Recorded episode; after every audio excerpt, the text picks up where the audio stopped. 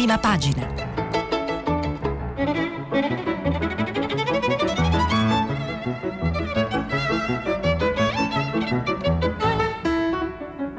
Questa settimana i giornali sono letti e commentati da Marco Tarquinio, direttore del quotidiano Avvenire.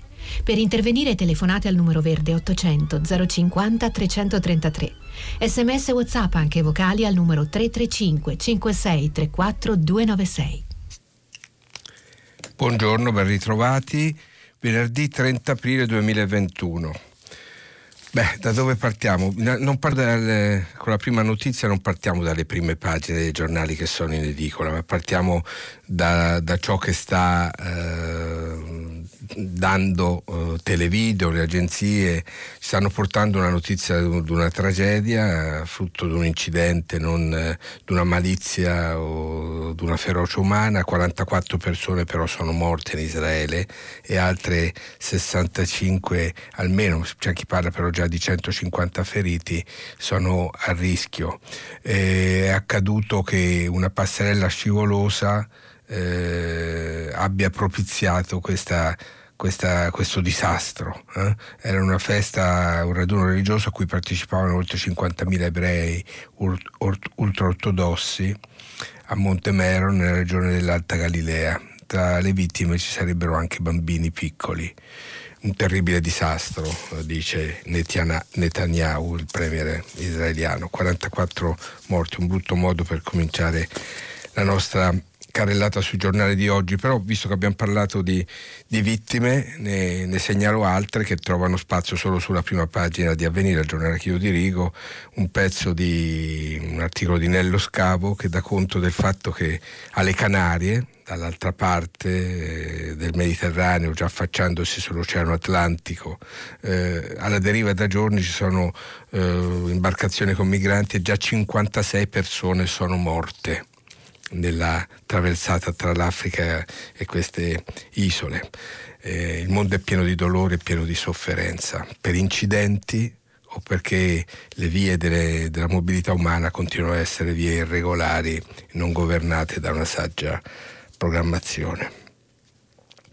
E questo è, è l'inizio che non, che non prevedevo per la rassegna stampa di oggi. Adesso ci concentriamo su quello che le prime pagine, le prime pagine ci propongono.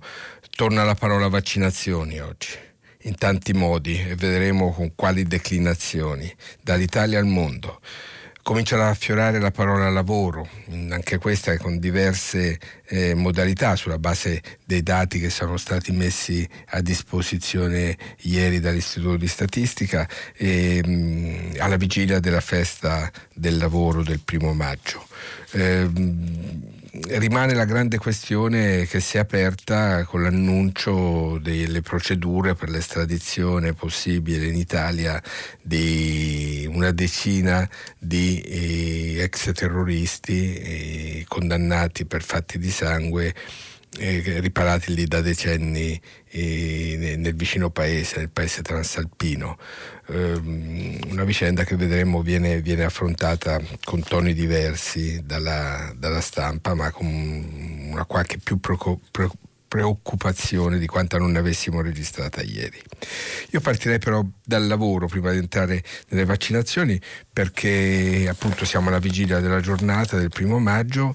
Il primo titolo che scelgo è quello che fa Il Mattino, prende il lavoro da, da, una, da un punto eh, che è diventato consueto nei, nei lunghi mesi della pandemia, quello del cosiddetto lavoro agile, lo smart working, eh, lasciamo perdere la proprietà o l'improprietà delle, delle terminologie che usiamo, però è il lavoro a distanza, no? O telelavoro, che tanti hanno sperimentato. Il titolo del quotidiano eh, napoletano oggi è un freno allo smart working. Brunetta, gli statali da lunedì in ufficio, decade l'obbligo di lavorare da casa al cinquanta per cento.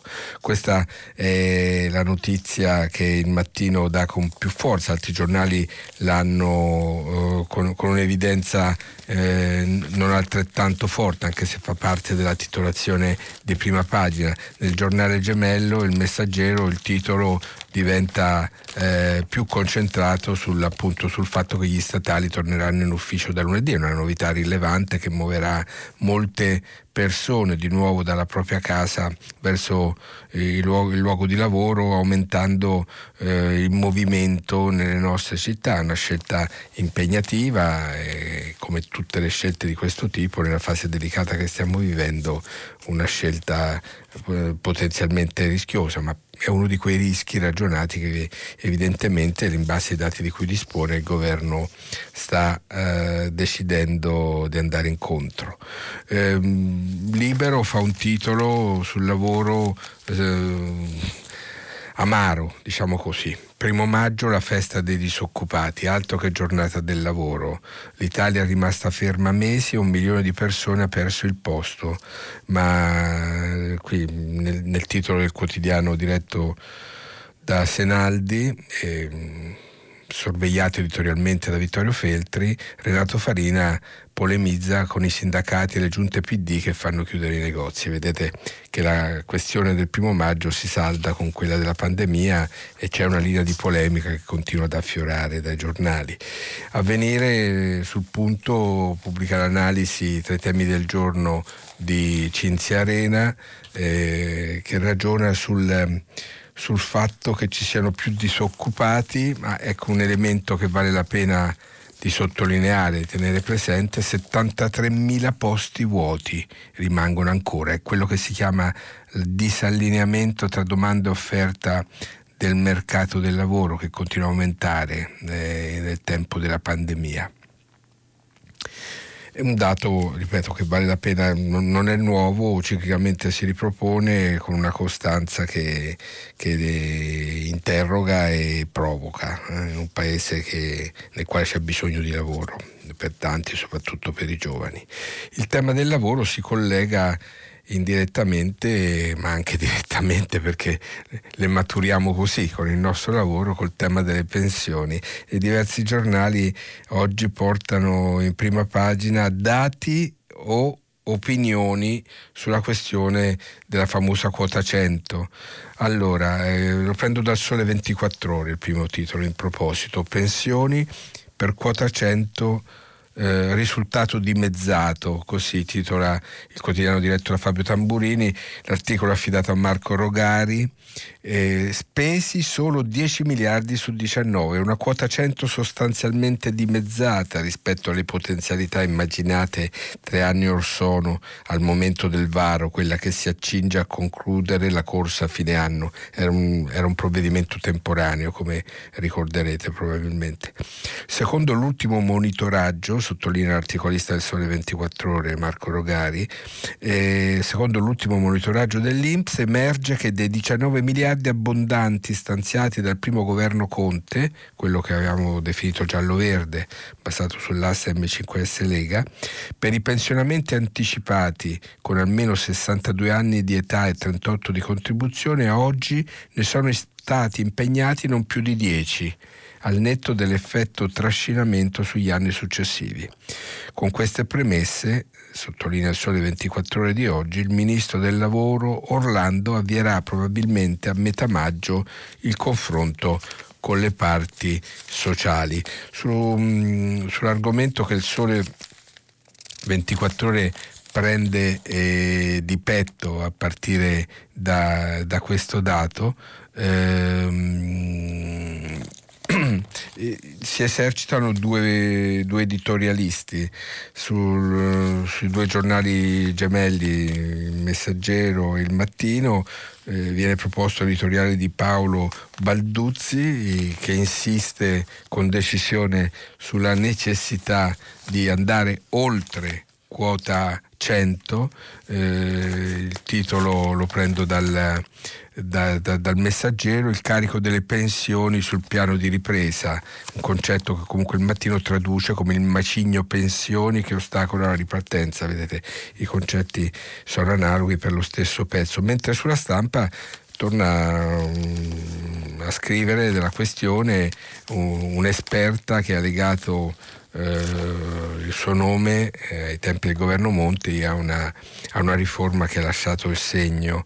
eh, Elsa Fornero eh, dice la sua sul perché quota cento fa male ai giovani. E, ne, ne, ne sentiremo parlare ancora nei, nei prossimi giorni in vista del confronto che, come ricordava il, il Sole ventiquattro Ore, a metà maggio dovrà partire con le parti sindacali, tra il governo e le parti sindacali. Rimango un momento su temi generali, generali e importanti, impattanti sulla vita di tutti, che eh, la pandemia ha, ha riportato in evidenza. L'impatto di questo tempo complicato sul lavoro l'abbiamo visto, quantificato nel milione di posti persi, e in quelli che non si riescono a coprire rimangono vacanti. Il, il manifesto sceglie eh, oggi invece di tornare su una questione che avevamo visto già sulle pagine di altri giornali all'inizio della settimana. Il grande titolo che campeggia sulla prima pagina de- della testata diretta da Norma Rangieri è la finzione ecologica, via libera del governo al recovery plan. Lo prende da questa piega l'atto formale che è stato eh, compiuto ieri Dal, dal Consiglio dei Ministri, che oggi il recovery che sarà oggi inviato a Bruxelles, i paletti del commissario Dombrovskis, ma sulla transizione ecologica piovono le critiche delle associazioni ambientaliste, eh, proteste nei ministeri chiave, pochi fondi al green e per la tutela della biodiversità. Vengono dedicate due pagine, la pagina due e tre, la questione, eh, dando conto soprattutto di questo, pochi fondi a mobilità green e a tutela della biodiversità, quindi la, la, diciamo, la, la preoccupazione che emerge: sarebbero inconsistenti le misure su trasporti zero a zero emissioni.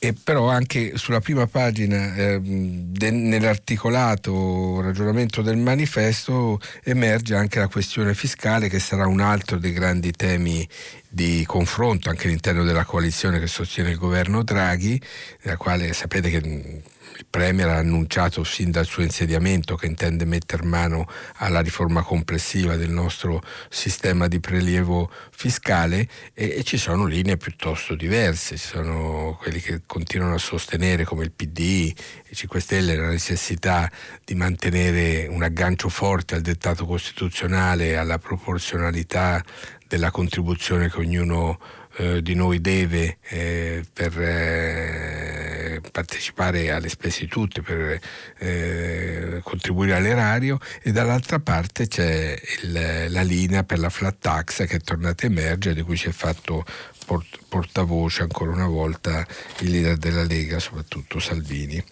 E la questione fiscale è anche sulla prima pagina del Domani, con un esempio che viene proposto all'Italia guardando al di là dell'oceano, l'America. Eh, l'abbiamo già visto in questa settimana affiorare il tema sulle pagine dei giornali, è quello della tassazione delle grandi multinazionali. Tassare le grandi multinazionali è possibile, eh, titola il Domani, eh, domani nella, nella sua apertura di pagina. Chiedete a Joe Biden. È un'intervista che Giovanna Fagionato fa con Matt Gardner, l'autore del report sulle cinquantacinque aziende che pagano zero tasse negli Stati Uniti d'America, citato dal presidente Biden. Un sistema di elusione perfettamente legale, peggiorato dalla metà degli anni novanta.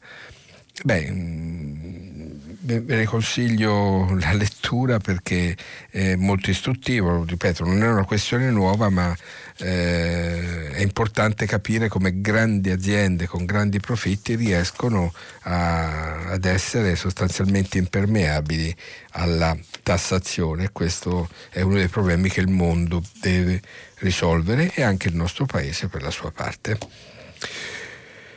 Questo, prendendolo dalla parte del lavoro, delle implicazioni del fisco, delle pensioni, è uno degli aspetti del tempo che stiamo vivendo, a prescindere dalla pandemia, ma che con la pandemia che fa da evidenziatore delle tensioni. Il grande tema eh, diciamo di defibrillazione nella lettura dei dati è eh, oggi di nuovo, dopo la pausa che avevamo registrato ieri, il tema delle vaccinazioni e della lotta al, al coronavirus.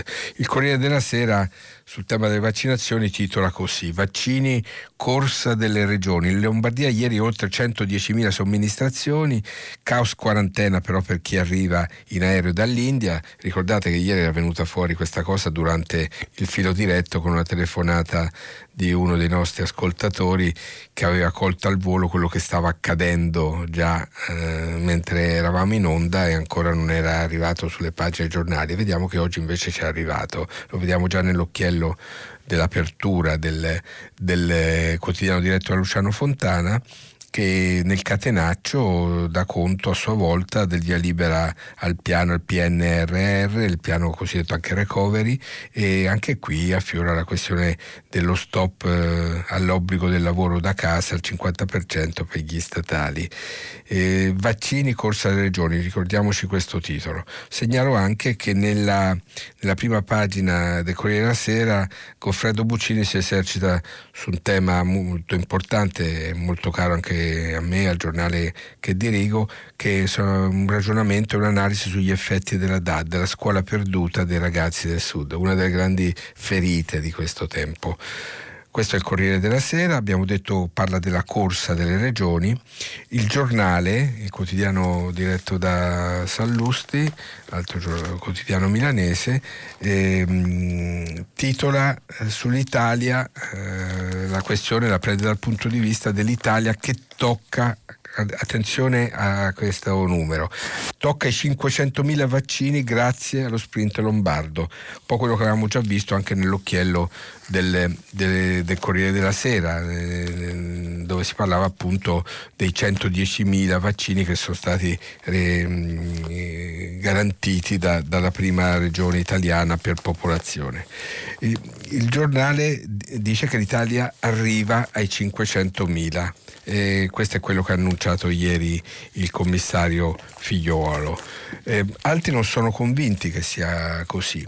Eh, Libero è polemico nella titolazione che fa sul punto, perché eh, titola che la Lombardia vaccina tre volte del Lazio, centodiecimila iniezioni e nessuno ne parla. Beh, noi ne stiamo parlando da un po', comunque, e l'avevamo sottolineato anche nei giorni scorsi, eh, illustrando le, le prime pagine dei giornali italiani, che la, la locomotiva lombarda si stava mettendo in moto e sarebbe stata decisiva per il risultato della campagna di vaccinazione. Comunque questa è la polemica che fa Libero. Eh, beh, beh, vediamo, visto che abbiamo parlato della prima regione italiana per popolazione, parliamo della seconda, la Sicilia, lo prendiamo proprio dal quotidiano La Sicilia, che situazione c'è laggiù. Testa coda, questo è il titolo che viene fatto dal quotidiano di Catania, il triste primati della Sicilia che si allontana dalla zona gialla, è tra le regioni con il più alto numero di contagi ed è al penultimo posto per vaccinazioni.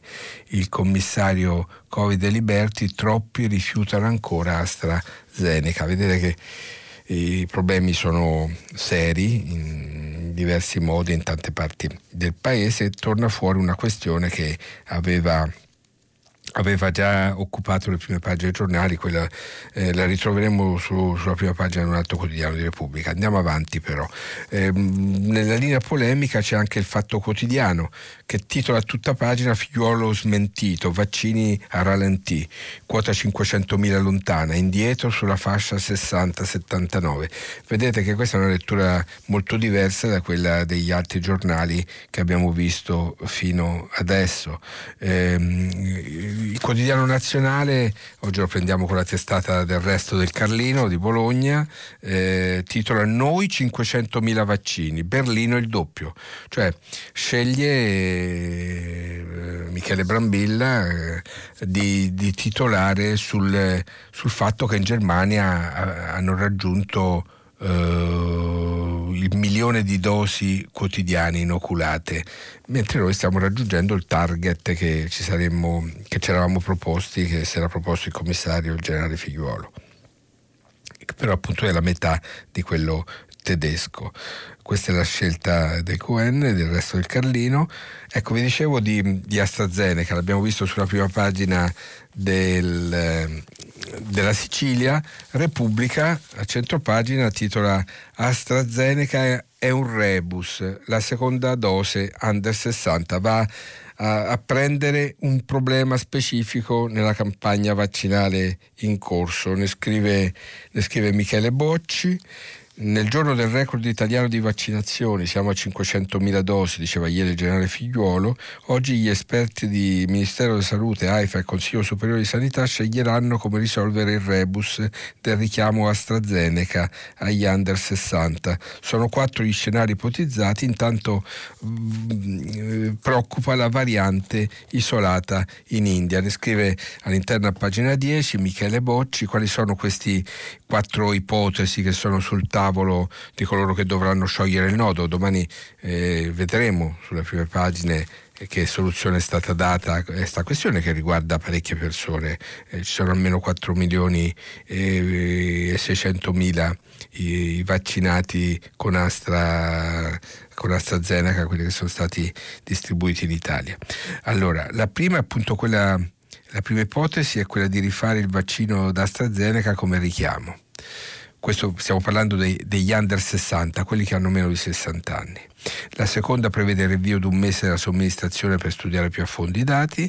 La terza ipotesi prevede il richiamo con un vaccino diverso, e questa è la soluzione alla tedesca, che è stato fatto, eh, è stata attuata in Germania. Infine ci sarebbe addirittura una quarta ipotesi che può lasciar perplessi, e lo dico eh, tranquillamente. Comunque la quarta ipotesi sarebbe di, di, quella di non fare proprio la seconda dose, tenendo conto anche che il vaccino AstraZeneca è un vaccino che porta già con la prima dose a un'immunità fra il sessantacinque e il settanta per cento, secondo le valutazioni che sono state fatte finora sulla base dell'esperienza maturata in diversi paesi europei e del mondo. Vedremo quali decisioni verranno. Repubblica mette il dito in questa piaga, come lo fa, ehm, abbiamo visto anche sulla prima pagina del Corriere della Sera, con la questione indiana, la questione indiana eh, alla quale è dedicato l'articolo di Rory Cappelli e di Clemente Pistilli, dal quotidiano diretto da Maurizio Molinari. Allarme per il focolaio nella piccola Delhi laziale, ora bloccate tutti i voli. Sono stati trovati ventitré positivi sull'aereo che era arrivato ieri dall'India e altri ottantasette nell'Agro Pontino. C'è un'ipotesi di zona rossa nell'area di Sabaudia.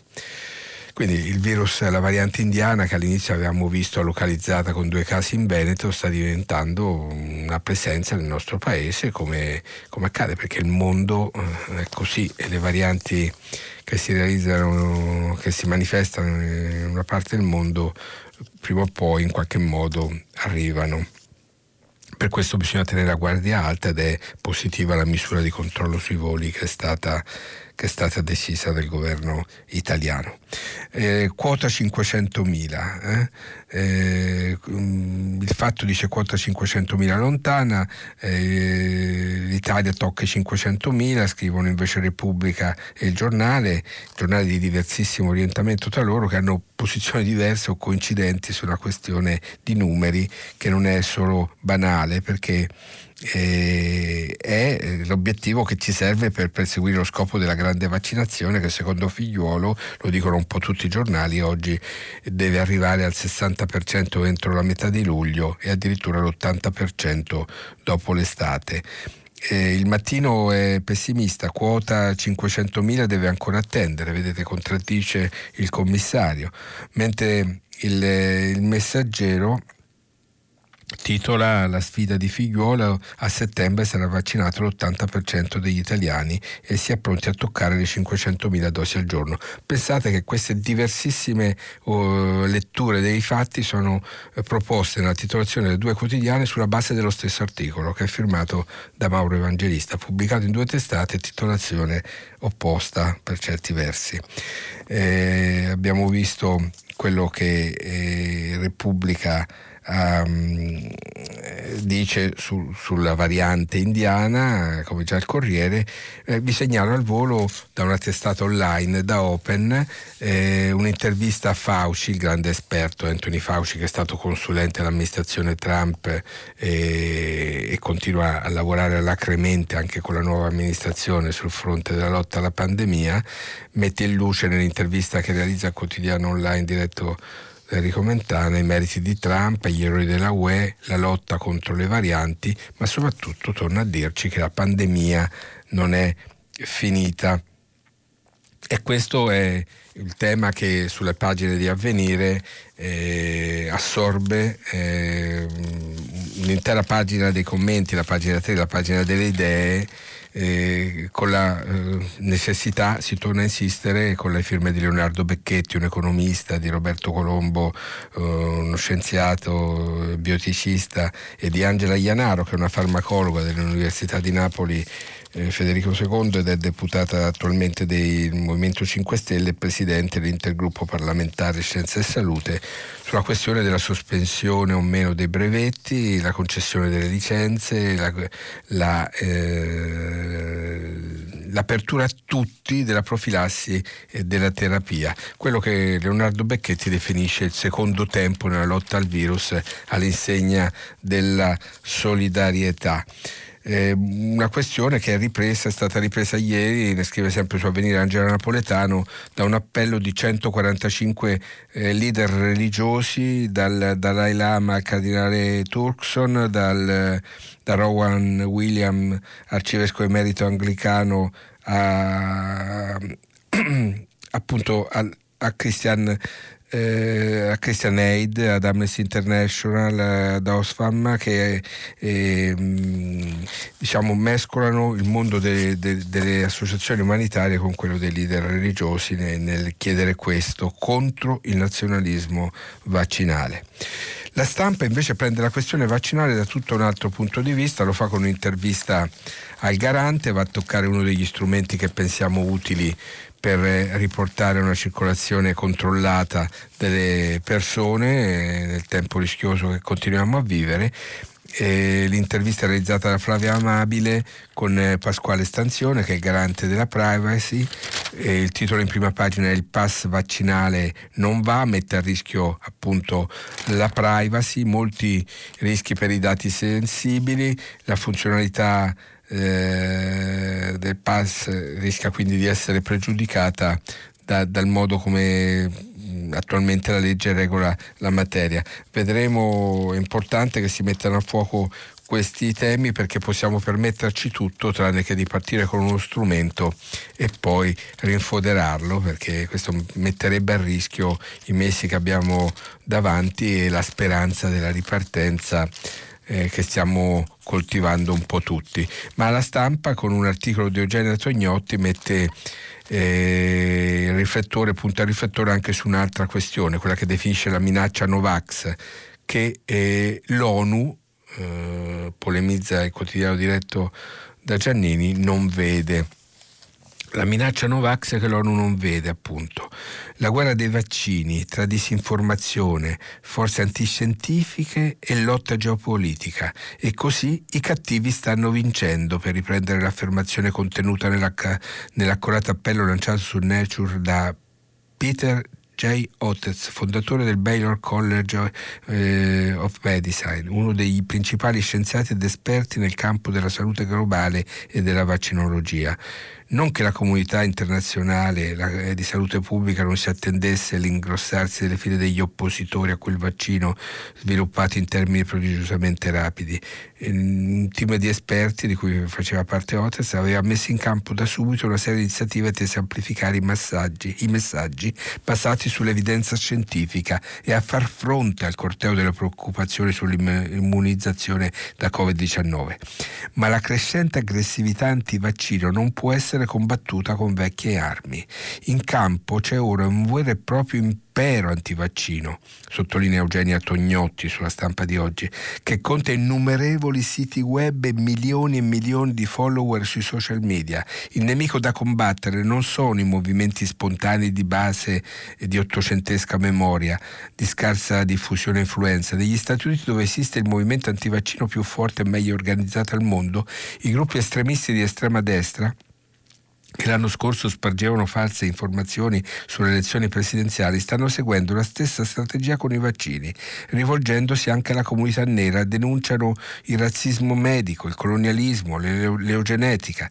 La messaggistica antivaccino non manca l'obiettivo di trasformare i dubbi e le preoccupazioni di, per gli infrequenti effetti collaterali di alcuni vaccini, dando corpo a una serie di inquietudini su possibili trame cospirative e spingendo ondate di indignazione alimentate dal diffondersi del sospetto di essere trattati come cavie, tra virgolette.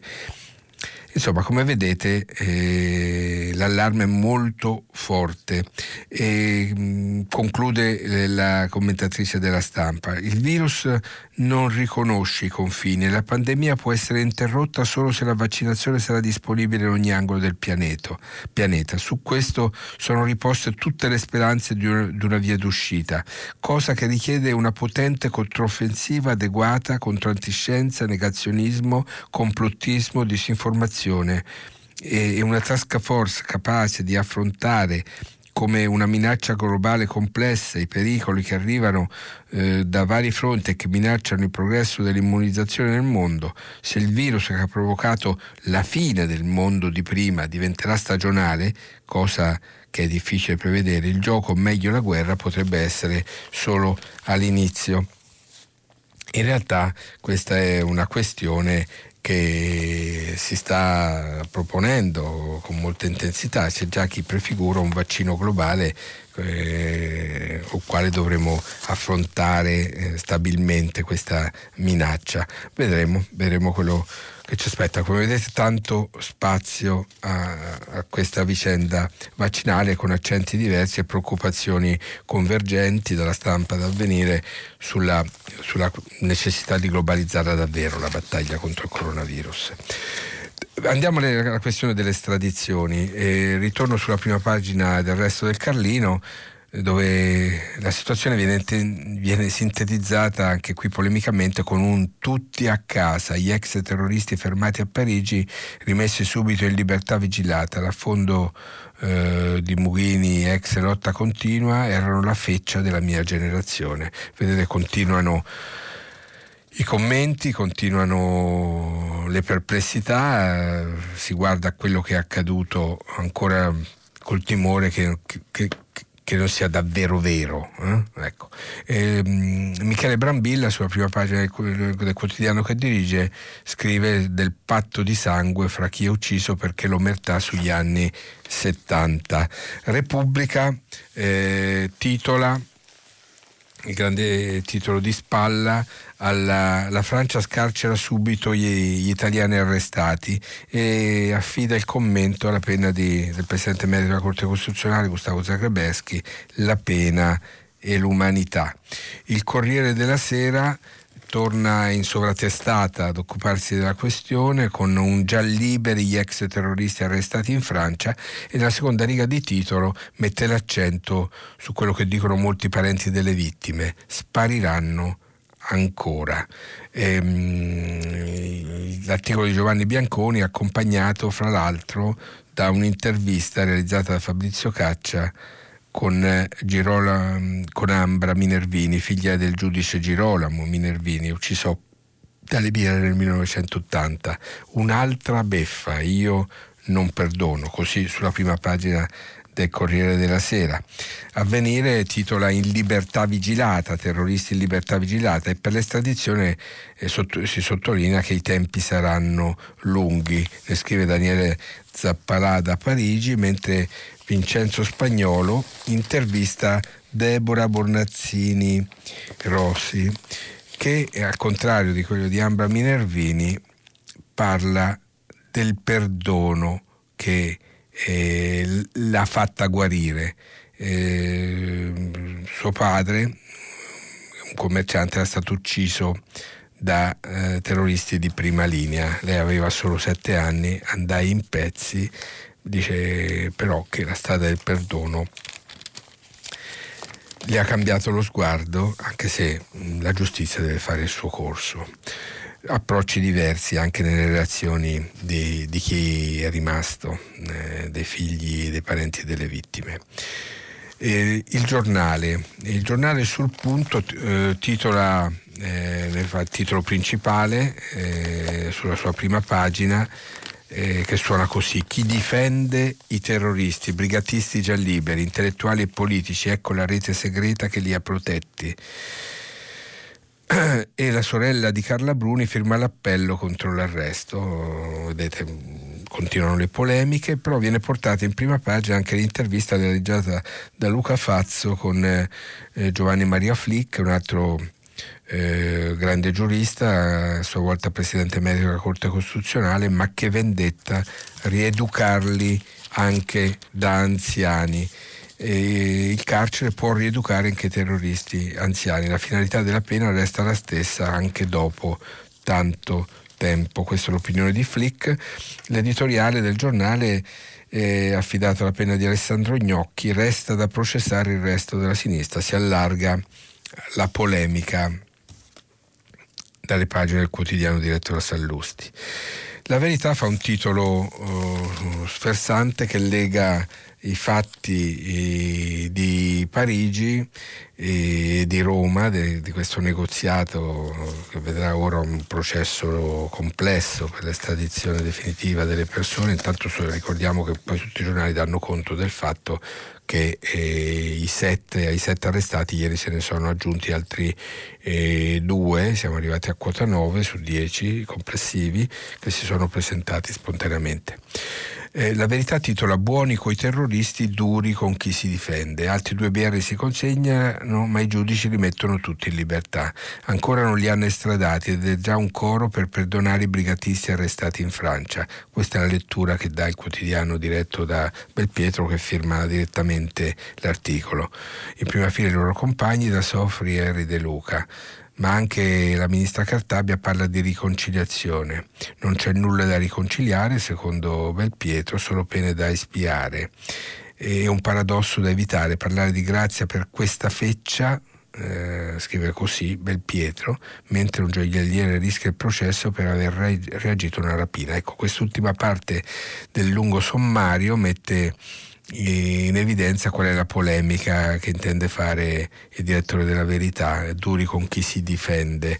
Eh, è la questione del, che avevamo visto ieri sulla il piombo che avevamo visto ieri sulla prima pagina di Libero, oggi c'è su diverse prime pagine, anche su quella del Corriere della Sera: il gioielliere, i banditi uccisi, a rischio la vita, la mia o la loro. A maggior ragione sulla prima pagina della Stampa, il quotidiano il quotidiano eh, piemontese per eccellenza: stavano sparando a mia moglie, ho dovuto uccidere quei rapinatori, parla, parla il gioielliere indagato. Polemiche sulla legittima difesa, l'inviato Poletto a Grenzane Cavour, dove è accaduto il fatto, eh, dà conto di tutto oh, questo. Eh, anche, anche Libero torna Sulla, sulla faccenda: il gioielliere una vittima, non un killer, e, e si sottolinea la gravità eh, del fatto, eh, ad esempio lo fa la Verità, di, di, di questo gioielliere sarebbe vittima due volte e qualcuno si chiede perché venga messo sotto processo. Eh, domanda interessante. Eh, se ci sono due morti è quasi inevitabile nel nostro paese che ci sia una procedura giudiziaria, poi se ci saranno ragioni attenuanti e eh, spiegazioni possibili sappiamo come finisce, perché la gran parte dei, al di là delle polemiche, la gran parte di queste vicende si conclude con una assoluzione, con diverse motivazioni per chi ha sparato, ma non necessariamente, non sempre. Anche qui, come nel caso di quelli che sparavano per motivi ideologici, la giustizia deve fare il suo corso. Dunque, eh, tra le questioni, ecco, questioni giudiziarie, segnalo il titolo di, di Repubblica, di apertura di oggi, che riprende una questione che avevamo visto in un altro modo, la riprende in maniera piuttosto diversa, che avevamo visto sulla prima pagina del Domani e di Domani nei, nei giorni scorsi. Giustizia, i corvi del C S M, indagine sulla diffusione di verbali segretati con rivelazioni sull'allora Premier Conte su molte toghe. Un P M di Milano ammette li odati ad Davigo, poi sono stati spediti dal Consiglio Superiore della Magistratura ai giornali. Gli inquirenti parlano di manovra per condizionare magistratura e politica, e Carlo Bonini firma l'editoriale intitolato "Una rifondazione necessaria. Chi pensava che le convulsioni della magistratura italiana e la compromissione del suo organo di autogoverno avessero conosciuto il loro acme con il caso Palamara si sbagliava". È un affondo deciso, pagine due e tre eh, del quotidiano romano diretto da Molinari, i corvi in azione al C S M. Altra questione che vedremo se, se continuerà. A proposito di giustizia, una giustizia diversa, in uno Stato vicino a quello italiano, anzi dentro eh, lo Stato italiano in qualche modo, dentro la sua capitale, dentro Roma, che è anche capitale della cristianità, la Santa Sede, c'è quello che Il Fatto definisce lo spazzacorrotti del Papa. Eh, ne scrive Francesco Grana, il eh, tolleranza zero per i vertici corrotti della Curia Romana, sia cardinali che laici. Papa Francesco ha stabilito infatti che i capi di castello, i dirigenti laici della Santa Sede e tutti coloro che hanno funzioni di amministrazione attiva, giurisdizionaria, di controllo e vigilanza dovranno sottoscrivere al momento dell'assunzione e poi con cadenza penale una severissima dichiarazione anticorruzione. Quello che Avvenire nel suo titolo definisce le pulizie di primavera, motu proprio anticorruzione del Papa per il Vaticano, personale incensurato, niente investimenti in paradisi fiscali o società non etiche, no a regali costosi. È il limite.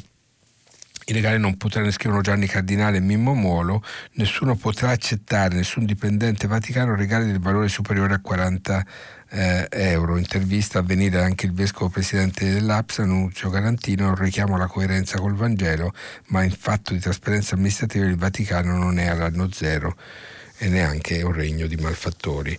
Questo è uno dei fatti che, eh, che segnalo ancora nella giornata di oggi. Dunque, volevo segnalarvi anche il fatto, oggi sono dei settimanali in edicola, e partiamo, vediamo dai due allegati eh, eh, ad altrettanti quotidiani italiani. Il, il venerdì di Repubblica eh, dedica la copertina Alle, alla fine della rivoluzione, la continuazione della rivolta, dalla parte della barricata, ieri Le Botti, oggi Cassonetti, della Comune di Parigi di centocinquanta anni fa ai Ciliegi Gialli, come sono trasformate le lotte popolari. Alla vigilia del primo maggio lo abbiamo chiesto a chi le ha studiate, ci spiega che la rivoluzione è finita ma la rivolta ancora no. Eh, ne scrive Marco Cicala con un'intervista che Staglianò fa alla filosofa Donatella Di Cesare. Curioso che il venerdì abbiamo sentito magnificare quello che fa, sta facendo, effettivamente sta facendo la Lombardia la lotta ai vaccini. Il venerdì sottolinea perché il Lazio sui vaccini sembra la Svizzera, eh, che anche il Lazio ha avuto grandi performance. Sette del Corriere della Sera invece dedica la copertina a un grande scrittore, il più venduto al mondo, James Patterson, ci racconta il suo metodo e noi vi aiutiamo a impararlo. Se chi è interessato può rivolgersi qui. L'Internazionale eh, propone una copertina e un'inchiesta della rivista The Intercept, The Intercept americana, che fa luce sul ruolo dei magistrati italiani nella lotta al traffico di esseri umani. Il titolo è scioccante e forte, niente di nuovo purtroppo, la strategia segreta contro le O N G che salvano i migranti. È un'inchiesta che viene da oltreoceano e da leggere sull'Internazionale, sull'Internazionale eh, in edicola. Eh, fatto questa segnalazione, volevo salutarvi con eh, un ultimo titolo eh, amaro, doppiamente amaro, riguardano lo sport. Uno, la fine della lunga lotta del campione del mondo Filippo Mondelli, che è morto a ventisei anni stroncato da un tumore, e l'altro è l'eliminazione della Roma nella Coppa Europa, Europea di calcio, che è commentata amaramente dai quotidiani romani. Finisce qui la rassegna stampa, più tardi per il filo diretto. Eccoci qua per il filo diretto. Allora andiamo con la prima telefonata. Pronto? Sì, buongiorno, eh, mi chiamo Anna e telefono da Roma. Buongiorno signora Anna. Salve, e volevo intervenire sulla questione dello smart working, nel senso che appunto ho letto che il nuovo decreto e abolisce la soglia minima per lo smart working nella pubblica amministrazione. Io sono un dipendente pubblico, sono una ricercatrice e, e questa questione, al di là ovviamente insomma del, dell'aspetto personale, eh, mi, lascia, mi ha lasciato molto perplessa, perché innanzitutto eh, diciamo l'abolizione della, mh, delle soglie in questo smart working eh, emergenziale e, e diciamo comporta che mh, dall'oggi al domani, cioè da, da oggi a lunedì, Ehm, diverse ehm, migliaia se non milioni di lavoratori della pubblica amministrazione dovranno tornare a lavorare in presenza, e questo comporterà sicuramente diciamo un aggravio del trasporto pubblico, calcolando che anche per le scuole c'è stato un diciamo un via libera per cui c'è una presenza eh, al settanta per cento, e mh, sono sorpresa del fatto che diciamo su questo non, non, non siano state fatte eh, non c'è stata fatta nessuna dichiarazione, um, diciamo il problema non sia stato eh, quantomeno posto. E l'altra questione che mi lascia perplessa, sempre sull'abolizione delle smart working in, eh, delle soglie, riguarda invece i P O L A, cioè diciamo quello che dovrebbe essere il piano delle pubbliche amministrazioni eh, una volta superata la fase emergenziale. Sì, P O L A significa piani organizzativi del lavoro agile, del lavoro così agile, chi si ascolta pubbliche, capisce. Ecco. Certo, sì, sono... La mia eh, un'espressione un po' tecnica, è vero? Sì. Eh, perché diciamo anche qui eh, il ministro Brunetta ha eh, diciamo ridotto la soglia che era stata posta dal ministro Dadone del sessanta per cento al quindici per cento. A un ora, quarto, è vero, sì. Esatto, ora è vero che tutto si può leggere eh, diciamo bicchiere mezzo vuoto, bicchiere mezzo pieno, cioè da un lato si può dire bene, le pubbliche amministrazioni eh, non hanno eh, rigidità e possono decidere più liberamente, ma eh, sinceramente eh, diciamo a mh, riflettere bene mi sembra che ci sia un passo indietro rispetto a quella che era stata annunciata come una possibile innovazione della pubblica amministrazione.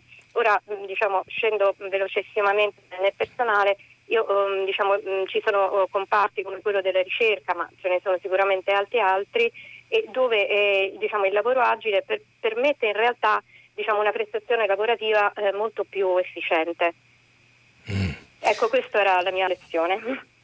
Sì, è interessante. So, da quello che abbiamo capito, le decisioni che sono state assunte in questa materia, che l'obiettivo che si pone il ministro Brunetta e il governo è quello di riprendere un'erogazione di servizi regolare ed efficiente, nel rigoroso rispetto dei tempi. Per questo si ritiene di poter assumere un rischio, sul quale credo si sia ragionato, di riportare eh, insomma i dipendenti statali alla, a lavorare mh, nelle sedi proprie. Questo però eh, c'è la regola di base iniziale che deve avvenire in sicurezza, quindi questo dovrà essere garantito. Le altre valutazioni eh, credo che siano che lei offre, eh, signora Anna, sono certamente frutto della sua esperienza e lo raccolgo con, con interesse e rispetto. Grazie. Pronto? Pronto, uh, buongiorno. Buongiorno. Sono Gabriella da Torino. Signora Gabriella, dica. Buongiorno. Complimenti prima di tutto alla vostra trasmissione, a tutto lo staff che seguo una, da tanti anni. Sono bravissime, c'è una redazione straordinaria qua. No, parliamo ah. di loro. Mi dica.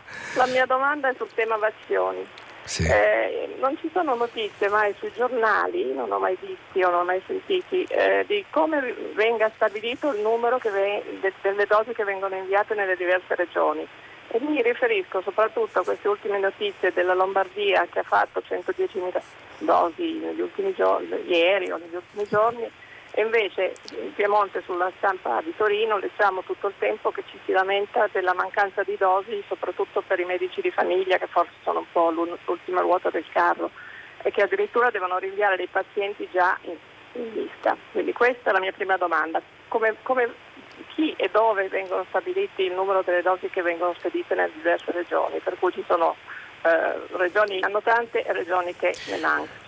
Seconda domanda invece è, Eh, so che qua in Piemonte, perché io sono nella fascia sessanta settanta, quindi sono in attesa di vaccino, eh, noi veniamo avvisati, altri ho sentito, ventiquattro ore prima della vaccinazione, cioè un giorno per l'altro, la sera per la mattina dopo, mentre so per, per certo che in Lombardia e in Lazio la programmazione è fatta con un largo anticipo di almeno una o due settimane, in cui già, già si fissano il giorno e il luogo e l'ora in cui sarai vaccinato. Quindi anche questo, non so se dipende da una regione all'altra, le diverse disorganizzazioni della nostra, che insomma in, in, come regione, come sanità funziona bene, però in questo caso siamo veramente appesi alla, al filo dell'oggi domani.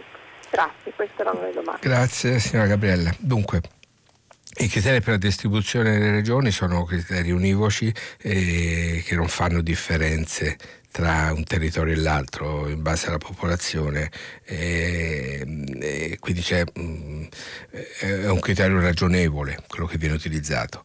Il nostro sistema è un sistema basato sul sistema sanitario nazionale con, con una fortissima autonomia regionale. Ne stiamo parlando dall'inizio della questione pandemica, e molte delle riflessioni sulla riorganizzazione del regionalismo rafforzato che c'è nel nostro paese fanno perno proprio su questa constatazione delle difficoltà che sono emerse, tenendo presente che eh, la, la, la stessa Costituzione, pur modificata nel duemilauno, vent'anni fa, eh, riserva allo Stato, come è tornata a sottolineare ne, nei, nelle scorse settimane la Corte Costituzionale, la, la potestà di intervenire dando in situazioni di emergenza come quella che stiamo vivendo la linea da seguire anche agli enti locali, enti locali pur così rilevanti come, come le regioni. Le, le modalità concrete con cui vengono attuate sia la vaccinazione sia la prenotazione per le vaccinazioni stesse sono frutto dell'organizzazione delle, delle diverse regioni. E, mh, abbiamo visto difficoltà anche clamorose. Penso proprio il caso più interessante è quello lombardo, che ha avuto per settimane e settimane e settimane fortissime difficoltà e poi a questo spettacolare recupero. Auguriamoci che tutte le regioni, da, da, da, dal suo Piemonte alla Sicilia, che abbiamo visto descritta sulla prima pagina del quotidiano di Catania, alla Sicilia, eh, possano recuperare rapidamente nell'interesse delle persone che abitano nei diversi territori. Pronto? Pronto. Buongiorno. A lei, sono Massimo. Da dove eh, chiama, signor Massimo? Da Genova. Bene. Allora, eh, eh, io volevo dirle, l'altro ieri è stato eh, diciamo votato un piano da duecentosettanta miliardi circa in Italia. duecentoquarantotto. Che, eh, ah, ecco, duecento, sì, diciamo, duecentoquarantotto. Siamo intorno... Eh, avrebbe detto Bonoli, siamo intorno ai cinquecentomila miliardi del vecchio conio, direbbe. Ma ecco, cosa fa tremare le vene dei polsi, ecco. Esatto. Dobbiamo spenderli bene, dica. Ecco, esatto. Ed io ieri, eh, ascoltando il filo diretto, quasi non ne ho sentito traccia. Ieri, poi, nel corso della giornata, Biden, eh, diciamo, sta... Credo, credo mettendo in campo un piano da milleottocento miliardi per il welfare soltanto, eh? Questo è un, è un piano ulteriore aggiuntivo di quelli già eh, presentati, quindi diciamo, esatto, che in America stanno facendo qualcosa, fuochi d'artificio davvero. Esatto, e che eh, a parole, diciamo, poi vedremo nei fatti, stravolge proprio il paradigma dei capitalistissimi U S A, perché evidentemente si, ci si rende conto che forse negli ultimi venti anni questo modello eh, si sta rivelando insostenibile, tanto più con la pandemia. E però lei in rassegna stampa, io non so se le prime pagine dei giornali ne hanno riportato traccia, ma non ne ha parlato. Cioè lei ha parlato, di ma non dico di Biden? Lei. Beh, io non ho sentito parlare di questo. Ieri, ieri, ieri ne ho parlato citando proprio ah. il giornale che dirigo e mm. segnalando che c'era una grande fotocronaca sulle pagine del mio giornale, perché sono milleottocento eh, miliardi. miliardi di dollari che arrivano al sistema di welfare, segnatamente alle famiglie, con aiuti, permessi e altre cose, e mentre il Sole ventiquattro Ore aveva fatto addirittura l'apertura. Quindi due quotidiani italiani hanno dato, pur nel giorno della vicenda italo-francese che aveva occupato tutte le prime pagine, hanno dato grande rilievo a questa notizia. Ecco, quindi non tutti erano stati distratti, questo è il problema. No, va bene, ecco. Però ecco, io, io, io, io sento parlare eh, in trasmissione anche da tempo, insomma, da parte anche di altri suoi colleghi, al novanta per cento si fa una cronaca quotidiana dei vaccini o del Covid, poi si, si, è, si è parlato, cioè si parla anche dei migranti, si sta parlando dei terroristi, si parla ecco di, di, di, di tante cose ehm, che sono anche molto importanti, eh. Io non ne voglio sottovalutare l'importanza, però eh, coprono alcuni temi il novanta per cento del dibattito e mi sembra sì. Eccessivo, anche perché io credo che il tema della distribuzione dei soldi, perché ormai noi sicuramente siamo meglio che nel terzo mondo, ma qui noi siamo veramente a dei livelli di schiavitù sul lavoro, stiamo ritornando veramente molto indietro. Il tema dei soldi è un tema che eh, se qualora venissero recuperati dalle fasce più ricche potrebbero risolvere tutti quei problemi di cui noi quotidianamente da de, ormai da anni, da, forse da dieci anni parliamo, senza che diamo di un millimetro peraltro, eh, perché da dieci anni si parla dei migranti, il tema è sempre lì, non si risolve. Se invece ci mettessimo dei soldi e riuscissimo a recuperarli dagli eccessi, eh, da coloro che ne hanno in eccesso, forse quei problemi ne, concretamente potrebbero essere andare più facilmente a soluzione. Questo riguarda anche i terrorismi che non ci sono ma che potrebbero tornare. Insomma, alla radice di tutti i problemi di cui noi, su cui noi ci stracciamo le vesti quotidianamente, c'è un, un tema che è il modello di cui non si parla mai, mai, mai. E quindi non, è, non se ne fa domanda politica e le persone vengono quasi distratte da questo tema, da una cronaca quotidiana. Allora io le chiedo, mh, ora spesso si dice che sui temi internazionali a Radio tre, ma io non è che attacchi in questo caso la trasmissione, è un fatto diffuso mi sembra, ci sono altre trasmissioni come R tre Mondo, però è vero anche che quando, cioè, quando di Trump se ne è parlato, delle elezioni si parla anche a prima pagina. Sì, de, venga al punto, signor Massimo, mi aiuti per favore. Che cosa facciamo? Allora io vorrei, vorrei, vorrei, ma perché non parliamo, perché non cerchiamo di sensibilizzare sul tema della mancata distribuzione delle ricchezze e del cercare di forse, ecco, prendere ciò che sta dicendo Biden e cerca finalmente e cercare di discutere anche di questo. Secondo lei è utile? Beh, io stamattina, se l'hai ascoltato, ho parlato anche della questione della, della tassazione a livello globale, prendendo da, oggi dalla prima pagina dalla prima pagina del Domani, potevo prenderla anche da, da, da, dal mio giornale, dove c'è un richiamo in prima pagina, un articolo di Elena Morinari su vaccini e tasse giuste per i più ricchi, il doppio piano di Biden, ne abbiamo parlato anche nei giorni scorsi. Non è vero che c'è una disattenzione, non tutti i giornali sono uguali, questo è evidente. Io però faccio una rassegna stampa dando conto di quello che i giornali italiani riportano in prima pagina e sono poche le testate che danno molto spazio o una grande rilevanza a decisioni molto importanti come quelle che lei ha richiamato nella sua riflessione. Però non è che siano questioni fuori da, da, dalla riflessione e dalla, e dall'attenzione. Il tema delle disuguaglianze oggi si solidifica anche nella grande questione vaccinale. C'è una parte del mondo che continua a essere esclusa o lambita solo uh, in maniera insufficiente dalla campagna complessiva che bisogna promuovere. Quindi sono diversi modi per affrontare la questione, c'è la questione della tassazione equa, c'è la questione della distribuzione delle risorse, c'è la questione della, del condono o della, del rinvio del debito, tutte questioni dei, dei paesi più poveri, tutte questioni che via via vengono affrontate e che alcuni giornali, eh, rivendico anche il ruolo che svolgiamo con il mio, con Avvenire, eh, eh, trattano con, in maniera diffusa, ecco. Eh, quindi poi per informati bisogna scegliere e scegliere le testate che, che soddisfano la propria ansia anche di informazione completa su temi che appaiono periferici nell'attenzione complessiva che i media riservano a, alla nostra vita. Questo è il consiglio che mi sento di darle. E andiamo avanti con le telefonate. Pronto? Sì, buongiorno a lei. Buongiorno signora, come si chiama? Io mi chiamo Giovanna e volevo fare un... un da dove chiama? Me lo può dire. Eh, chiamo, chiamo da Roma, da Roma.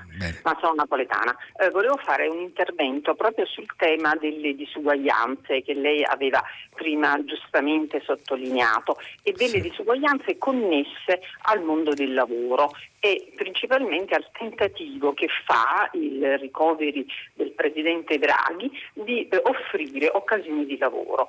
Io lo chiamo tentativo perché anche se nel recovery c'è un'ampia parte che è dedicata al lavoro giovanile, in realtà noi siamo ancora, diciamo, all'antico eh, pentagramma di promesse che però non vengono con questo piano realizzate, anche se il piano avrebbe un obiettivo, diciamo, di welfare sociale molto preciso, non tanto perché ce lo siamo dati noi, ma perché ce l'ha imposto, io dico giustamente, Bruxelles. Cioè questa valanga di denaro ci è arrivata non per essere sprecata, ma per colmare le distanze che separano chi non ha da chi ha.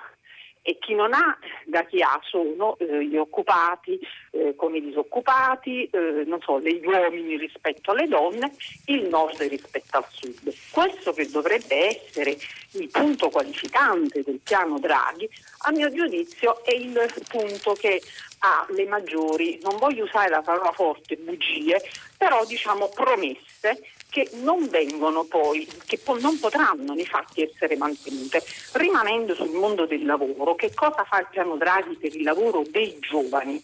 Quindi riaggaggio anche alla bellissima domanda che è stata fatta all'inizio da quella signora dello smart working. Eh, cre- non è che crea occasioni di lavoro, cioè non è che mette, mette in moto la macchina produttiva statale per produrre nuovi beni e servizi e quindi nuovi posti, lo fa molto poco, né tantomeno sollecita la domanda privata di lavoro che potrebbe fare. Io sono una giurista, non sono un economista, però se tu fai gli sgravi le industrie, produ- le industrie assumono di più, se tu alleggerisci la pressione fiscale e l'industria è indotta non solo ad assumere, ma non vede più come conveniente il lavoro nero. Questo non lo fa e fa le cosiddette hub, che io quando le ho lette mi è venuto da ridere, cioè dei, delle incub- mi chiama proprio incubatori, dove la tua idea imprenditoriale viene aiutata ad emergere, ad essere messa su. Ma noi non siamo tutti imprenditori, cioè non è che tutti i nostri figli potranno fare gli imprenditori, così come per le donne. Che cosa si inventa? Anche lì la promozione dell'attività di impresa. Io comprendo che il presidente Draghi ha un'impostazione di tipo aziendalista, imprenditoriale, ma noi non siamo tutti imprenditori, noi donne non siamo tutte imprenditrici. I nostri figli un lavoro, una fatica, pur la trovando pre- trovare. Allora quale sarà l'effetto di queste hub? Dove ci mette un sacco di soldi che i ragazzi vanno, acquisiscono una forte competenza, una elevata specializzazione, ma poi escono e il lavoro non lo trovano. E allora, per non demoralizzarsi, se ne andranno all'estero. Quindi l'Italia ha sostenuto costi di addestramento a favore della Francia, della Spagna, del Portogallo, di altri paesi che invece hanno fatto dei ricoveri molto più intelligenti. Non si saranno fatte, diciamo, aiutare da McKinsey, come ha fatto il nostro Presidente del Consiglio, però lì la macchina produttiva dello Stato la mettono in moto. Questo è il problema nostro, secondo me, è il vero problema. Quindi noi domani festeggeremo un primo maggio con molta tristezza. Beh, lei, la sua analisi è molto, molto severa, molto sostanziata da, da, da, da, da sottolineature competenti. Io mh, mi dà anche il destro per, mettere, per correggere un errore che ho fatto, perché prima eh, parlando dei dati che sono stati diffusi ieri ho parlato di Istat, mentre in realtà il rapporto era dell'INAP, quindi chiedo scusa per questa inesattezza. E l'INAP è l'istituto, eh, l'istituto nazionale per l'analisi delle politiche pubbliche, e il rapporto dell'INAP mette in evidenza un dato mh, che nella sua analisi non è emerso. Eh, signora Susanna, la, la, la questione del, del disallineamento su cui ho provato a insistere, eh, dando conto di quello che i giornali proponevano. Mancano profis- i profili professionali richieste, richiesti in alcuni settori chiavi come la meccanica, l'edilizia, la logistica, ad esempio nel nostro eh, paese, ma anche nel settore, anche nel settore edile. E ci sono settantatremila posti che non sono stati coperti per questo motivo. Questo è un altro dei problemi del, del nostro paese, allineare la, eh, la domanda di lavoro eh, co, con l'offerta che c'è, i profili professionali con quelli richiesti. C'è un dato che mi ha sempre colpito: il settore, i vari settori produttivi italiani richiedono tecnici qualificati, molti con quei diplomi che, post maturità, un'alta formazione eh, di livello parauniversitario, per almeno duecentocinquantamila posti di lavoro. Erano studi che ha fatto la Confindustria italiana e c'erano soltanto sette ottomila persone che si stavano preparando in Italia per, quelle, per quei profili. E questo è uno dei problemi seri eh, su quale mettere testa. E il presidente Draghi, anche nelle sue dichiarazioni di insediamento, ha dimostrato consapevolezza anche di queste questioni. Non, ha, non, non mi pare, ha parlato molto de, de, di imprese sostenibili e, e capaci di autosostenersi, del lavoro buono come del debito buono che, che, va, che va messo a disposizione del paese. Questo mi pare qualcosa di interessante. Sull'applicazione concreta dei progetti del P N R R vigileremo tutti, cercheremo di fare un'informazione adeguata. È una grande chance che non dobbiamo sprecare. Soprattutto credo che lei abbia toccato un punto chiave, insistendo invece su quelli che si preparano adeguatamente ma per profili che non trovano sbocco in Italia attualmente per tanti motivi e sono costretti in qualche modo ad andare all'estero. Un'altissima preparazione, onerosa anche per il nostro sistema, che mettiamo a disposizione di altri sistemi. Mi ha sempre colpito il dato che nella Francia, di cui parliamo tanto per i terroristi che saranno rifugiati là, ci siano più dottori di ricerca formati in Italia che lavorano in quel paese di quanti non ne lavorino in Italia. È un dato che mi ha sempre scioccato. Ecco, questo per dirne una, aggiungendo alle sue riflessioni amare quest'altra notazione. Andiamo avanti con le telefonate. Pronto? Buongiorno. Buongiorno a lei, alla redazione e agli ascoltatori. Mi chiamo Roberto e chiamo da Rieti. Allora, guardi, mio figlio fa l'ultimo anno delle superiori, è tornato in presenza al cento per cento da circa un mese. Ora sono un paio di settimane che ha il suo personalissimo bollettino Covid, nel senso che torna a casa e dice che qualche suo compagno, non di classe ma di istituto, è in quarantena o è in isolamento fiduciario o è positivo al Covid. E niente, a me mi sembra che si sia fatto tutto con estrema fretta e, e, non lo so, non, non mi sembra che si possa giocare e scherzare con la pelle della gente, cioè con la pelle de, de, delle nonne de, una domanda de, signor Roberto, nella scuola di suo figlio c'è un focolaio Covid e hanno dovuto chiudere, no, no, sospendere le lezioni? No, non c'è un focolaio Covid, c'è una serie di piccoli cluster, nel senso che ogni tanto esce un ragazzino che è o positivo oppure che ha avuto contatti e quindi sono in quarantena. Mm. Per il momento non hanno deciso ancora di chiudere l'istituto, io non so quali siano le direttive, quindi non le direttive sono che se c'è un rischio reale bisogna eh, naturalmente intervenire, quindi evidentemente non, come dire, intervengono fino adesso. Ma la sua preoccupazione eh, diciamo la sua preoccupazione riguarda le riaperture nel complesso, il fatto che si, si sia tornati a scuola, quelle, quelle della scuola, quelle dei ristoranti, eh, il, il, il riaffollamento futuro dei mezzi pubblici. Certo non parlo per il piccolo paesotto dove vivo, ma penso alle grandi città. Cioè, io credo che tra un mese risaremo punta a capo. E poi, nonostante che lei sia un signore nel vero senso della parola, spero che magari un giorno farà un articolo, se accadrà quello che io temo, in cui dice, mettendo i nomi e i cognomi dei due signori, della signora e del signore, che stanno facendo questa politica del cavolo, che dica che hanno deciso di richiudere tutto, perché gliel'ho detto, poi qui si sta scherzando sulla pelle della gente e onestamente pensavo che, che le cose fossero, fossero gestite in maniera diversa dal governo dei migliori. Va bene. So, grazie signor Bellezza, mi pare abbastanza solo questo, diciamo eh, anche colorita la sua, la sua, le sue dimostranze, ma eh, sono preoccupazioni sensate, che sono le preoccupazioni di tanta gente, posso dirle, che incrociano, per quello che è la mia esperienza, eh, per lo sguardo che cerco di esercitare non solo dall'alto ma anche eh, ad altezza d'uomo e di donna tra le persone che conosco, eh, vedo che c'è una preoccupazione, una consapevolezza diffusa del fatto che non siamo fuori dal rischio e che le riaperture vanno gestite con intelligenza. Ho insistito molto su questo tasto in questi giorni perché purtroppo il dibattito politico, come lei accennava, eh, prende una piega che sembra che non si sia fatta abbastanza, che si poteva far di più, che presto ci saranno ulteriori allargamenti de, de, de, delle riaperture previste, degli orari disponibili che regolano attualmente le nostre giornate. Eh, ce le dovremo meritare ancora con la responsabilità reciproca che tutti dobbiamo mettere in campo. Nulla è scontato e il rischio di una quarta ondata eh, rimane ad aleggiare. La stanno sperimentando diversi paesi, persino alcuni paesi che erano eh, eh, diventati covid free, avendo allargato, si sono ritrovati nella condizione di dover decidere dei lockdown, eh, de, delle chiusure, delle clausure severe.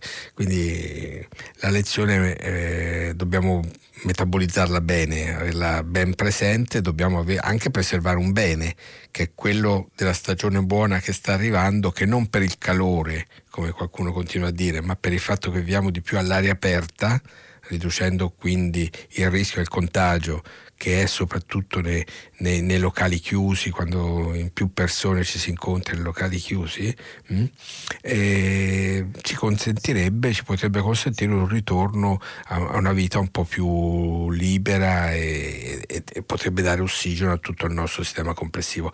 Ma la misura di tutto è appunto, come il filo Eh, portante del suo ragionamento, signor Roberto, la responsabilità che dobbiamo esercitare, non aver fretta ma pensare bene i passi che facciamo, e, e soprattutto credo che la politica dovrebbe essere, questa sono d'accordo con lei, molta più responsabilità nel gestire i suoi messaggi su questo punto. Pronto? Pronto, buongiorno. Buongiorno. Buongiorno. Come eh, si chiama? Sono Lore- Lorena di, di Vicenza. Io volevo inter- ho scritto un messaggio e volevo intervenire e rispondere alla signora che ha parlato del, delle chiamate, delle prenotazioni dei vaccini, che chi riceve la chiamata il giorno prima per presentarsi il giorno dopo. La sua allora, esperienza veneta ci racconta. Quindi, io sì. eh, lavoro in una segreteria di prenotazione vac- vaccini. Allora, adesso ci sono due sistemi di prenotazione. Il sistema di prenotazione regionale, quello di autoprenotazione, dove uno sceglie la giornata, l'ora, eccetera, eccetera, a seconda della propria categoria, se è stato inserito, non sto, non sto a spiegare tutto. L'altro sistema, quello dove ci si ritrova a dover avere una prenotazione il giorno dopo, e eh, almeno nella nostra segreteria su- succede così, ci sono persone che telefonano al call center e sono persone che non riescono a prenotarsi per vari motivi, perché non hanno il computer, perché sono anziani, perché sono degli ignoranti digitali, tutta educazione intendo, eh? Certo. perché, perché per, vari, per vari motivi, perché sono dei fragili, perché ognuno ha le proprie motivazioni, vengono fatte delle, delle, delle liste e vengono chiamati. Allora, noi lavoriamo con gli assistenti sanitari che lavorano all'interno dei centri vaccinali. Oggi e, e ci dicono alla, alla mattina organizziamoci. Abbiamo eh, ottocento novecento va- va- vaccinazioni, lo zero virgola uno per cento, lo zero virgola tre per cento non viene, abbiamo cento posti, cento posti liberi, oppure abbiamo fatto abbiamo dei, dei, va- dei, va- dei vaccini in più. Chiamiamo cinquanta persone, sessanta persone. Da dove le attingiamo queste persone? Da questi elenchi. Eh, eh, però eh, è ovvio che noi chiamiamo oggi per domani. Ha capito? Eh, in questo caso non, chiamano non da un giorno per l'altro. Diverse... Beh, era la battuta del generale. Così. La battuta, signora, signora eh. era la battuta del generale Figliuolo, che aveva detto non va sprecata neanche una dose di vaccino, in caso di necessità si vaccina anche il primo che passa o quello che viene chiamato al volo, insomma, no? Eh, questo, a questo si riferisce anche? Io lo capisco che certe persone non, non, non possono essere contenti di questa cosa, ma come facciamo? Come facciamo? Sbagliamo? No, io credo che siate, in tante situazioni si stia facendo il meglio nella condizione data, tenendo conto che c'è una diseguaglianza anche nella conoscenza dei mezzi a disposizione per le prenotazioni, questo è sicuro, ma che ci siano state comunque delle difficoltà in diverse regioni italiane nell'applicare, nel costruire il sistema Eh, di prenotazione e di erogazione delle, delle immunizzazioni, questo è un dato di fatto. Io sono sicuro che lei svolga il suo lavoro con coscienza, serietà e assoluta dedizione, come tanti suoi colleghi in diverse parti del paese, però le difficoltà sono state sperimentate da tanti di noi e io insomma ehm, pur comprendendo ehm, insomma sono uno che, che mette in fila tutto e considera anche ciò che oggettivamente ha reso più complicato il lavoro, però l'importante è, vediamo che le risposte si vanno perfezionando e la macchina sta andando sempre più a regime, ecco, questo mi, mi pare importante. Auguri e buon lavoro al servizio di tutti noi nella sua parte di responsabilità. Pronto? Buongiorno. Buongiorno. Mi chiamo Jacopo e chiamo da Bologna. Buongiorno signor Jacopo. Io Dica. volevo eh, esprimere una perplessità eh, sul caso Regeni. Da, eh, all'inizio si... c'era un ricercatore, ed sì. era un ricercatore sulla situazione egiziana e... e quindi naturalmente cercava di capire quello che si muoveva e lavorava per una grande università britannica, no? Ricordiamo. Sì, sì. E eh, i suoi studi, le sue scritte erano molto interessanti. A mio avviso c'era qualche ingenuità, ma mh, normale, poi era anche molto giovane, eccetera, però era una testa promettente. È chiaro che c'è, eh, c'è stata una paura ed è considerato questo come una spia perché studiava l'Egitto. E, eh, però è sparito, non ne parliamo più dei suoi scritti, non è venuto più fuori niente, non è venuto un, un libro dove un'antologia di quello che dei suoi contributi, e questo oggi consente all'Egitto di trattarlo come spia. Non Beh, abbiamo chiesto eh, eh, di avere il diritto di studiare quella realtà nell'interesse dello stesso Egitto, perché la, l'Egitto, l'Africa è in una fase di profonda transizione con necessari tormenti, ma di, eh, il diritto a studiare. Molto chiaro il suo, il suo pensiero, signor Jacopo. Questa cosa molto più semplice. Ma perché mm. la famiglia e l'avvocatessa, a mio avviso, ha fatto scegliere di censurare completamente gli studi di Giulio? Beh, non, io non ho la sensazione che ci sia stata una censura, credo molte cose sono emerse e sull'Egitto continuano a esercitarsi lo sguardo non solo di studiosi ma anche di cronisti, anche ottimi giornalisti italiani di diverse testate, compresa quella che dirigo io, si continuano a occuparsi eh, della situazione in quel paese, dei diritti delle persone, delle, eh, delle difficoltà che ci sono, delle minacce alla democrazia e dentro eh, la società egiziana, eh, che era il lavoro che faceva anche Regeni. Ecco, io mm, vorrei essere, non è che tutti i giorni è sulle prime pagine dei giornali e la cosa è mantenuta costantemente sotto lo sguardo dell'opinione pubblica eh, per, per i cicli dell'informazione, per tanti motivi, ma credo che sia una, la consapevolezza di questo caso è presente fino al punto che è diventato un caso giudiziario nel nostro paese, sfidando anche eh, quelle convenzioni per cui quando ci sono grandi interessi economici Eh, si finisce per non riuscire a fare neanche giustizia. Eh, L'Italia ci sta provando, è una strada aperta che continua a essere percorsa, teniamone conto. Mm. Pronto? Pronto, buongiorno. Buongiorno. Sono Antonio da Trento, buongiorno. Signor Antonio, eh, dica. Vole- volevo parlare del primo maggio che, che naturalmente... Che sta arrivando. Arriva domani, no? Però... Um, mi interessava partire anche dall'intervento della signora che non ricordo a proposito dei lavori e dei lavoratori, insomma, mai, mai come una giornata del primo maggio um, diciamo, um, coinvolge tutto, tutti i lavoratori del mondo sotto un'unica bandiera, insomma, che è quella appunto della dignità del lavoro. Cioè, diciamo che potremmo anche senza vergognarci di dire sotto la bandiera rossa, senza simboli naturalmente del sangue versato, no? Certo, e, quella era la ragione per cui, no, questo giorno è stato scelto, dica. E certo, certo, è da lontano, da lontano milleottocentosessantasei che viene approvata questa legge delle otto ore lavorative, insomma, che danno una dignità. Ricordo che a quel tempo lì si lavorava anche sedici ore, insomma. Fino a sedici e, ore al giorno, sì, era sì, esatto. E l'esperienza, l'esperienza del movimento operaio, insomma, de, della classe operaia nel mondo naturalmente non è diminuito, anche se la pandemia oggi, insomma, sembra quasi sminuirne il significato e la portata, insomma. E, eh, si calcola che circa siano, eh, un, non dico la metà dell'umanità, insomma, che ancora lavora sotto, naturalmente sotto il giogo anche della, tante volte della, dello sfruttamento più, più, più, più bestiale, insomma. Ricordo soprattutto nell'India, insomma, lavoratori, ma anche in Africa, lavoratori minorenni che, che, che si sobbarcano il peso della giornata per, per sopravvivere, insomma, con paghe da fame. Dunque una potenza universale che, insomma, solo la pandemia ultimamente è riuscita a sminuire, una potenza universale che non ha ancora non ha la forza politica di reggere al confronto, insomma, no, con tutto quello che, che succede, insomma. Se solamente si recupererà questa forza qui, si potrà anche dire che, insomma, la dignità del lavoro verrà recuperata come è scritto nella Costituzione, come è scritto, insomma, nelle, nelle, nelle, nelle leggi, insomma, universali che la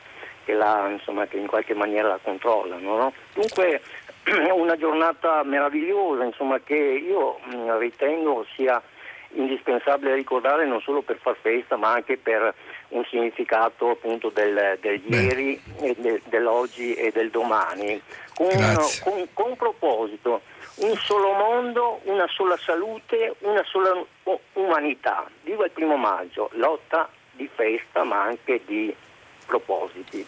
Grazie signor Antonio. Io aggiungo soltanto che il lavoro è anche problemi, come lei ha ricordato, ma anche il grande spazio per la realizzazione della nostra umanità, eh, per la costruzione, eh, se riusciamo a lavorare in armonia, eh, davvero di una giusta relazione con, eh, con la nostra storia, con, eh, con le persone che ci circondano, e, ed è al servizio pieno anche della realizzazione di sé. Non dimentichiamolo mai, questo è, è un contenuto fondamentale. Forse riusciamo a fare l'ultima telefonata. Buongiorno. Buongiorno, sono Marcello e parlo da Roma. Vorrei accennare anche velocemente sul recovery plan. Si parla tanto di questo recovery plan presentato, che sarà presentato oggi alla Comunità Europea, ma sì, non si dice mai quello che c'è tra le righe, che c'è un aggiornamento degli estimi catastali. Questo significa che ci sarà la tassazione sulla prima casa, e questa sarebbe la patrimoniale? La patrimoniale, secondo la Costituzione, dovrebbe essere chi più ha più deve dare, invece va a finire, a pag- si deve pagare, si pagherà la tassazione sulla prima casa, la vecchia I M U, e questa la patrimoniale no. Adesso allora rideranno i ricchi, come ci diceva, una volta ci diceva piangeranno, adesso rideranno. La ringrazio e complimenti a lei e al suo giornale. Grazie, grazie signor Marcello. Dunque, la questione della tassazione sulla prima casa leggia da un po' di nuovo, perché è una delle richieste che arrivano anche dall'Europa. E sappiamo che si vanno a colpire i beni al sole nei paesi nei quali c'è un'alta evasione fiscale, è quasi inevitabile che questo accada. Io, io non so se l'approdo sarà quello di un ritorno alla tassazione sulla prima casa, come eh, so però che la questione della rivalutazione degli estimi eh, si sta trascinando da anni nel nostro paese. In parte è già stata attuata, ci sono state le rivalutazioni che si sono prodotte nel tempo in alcune aree eh, dell'Italia. Vedremo che cosa ci riserva il futuro, non ho ancora certezza assoluto su quello che ci arriva. La sua preoccupazione comunque è comprensibile, signor Marcello. Siamo arrivati in fondo anche a questo filo diretto. Vi ricordo che dopo il giornale radio Vittorio Giacopini condurrà pagina tre, a seguire le novità musicali di Primo Movimento, e alle dieci come sempre Tutta la città ne parla. Buona giornata, un saluto da Marco Tarquinio, a domani.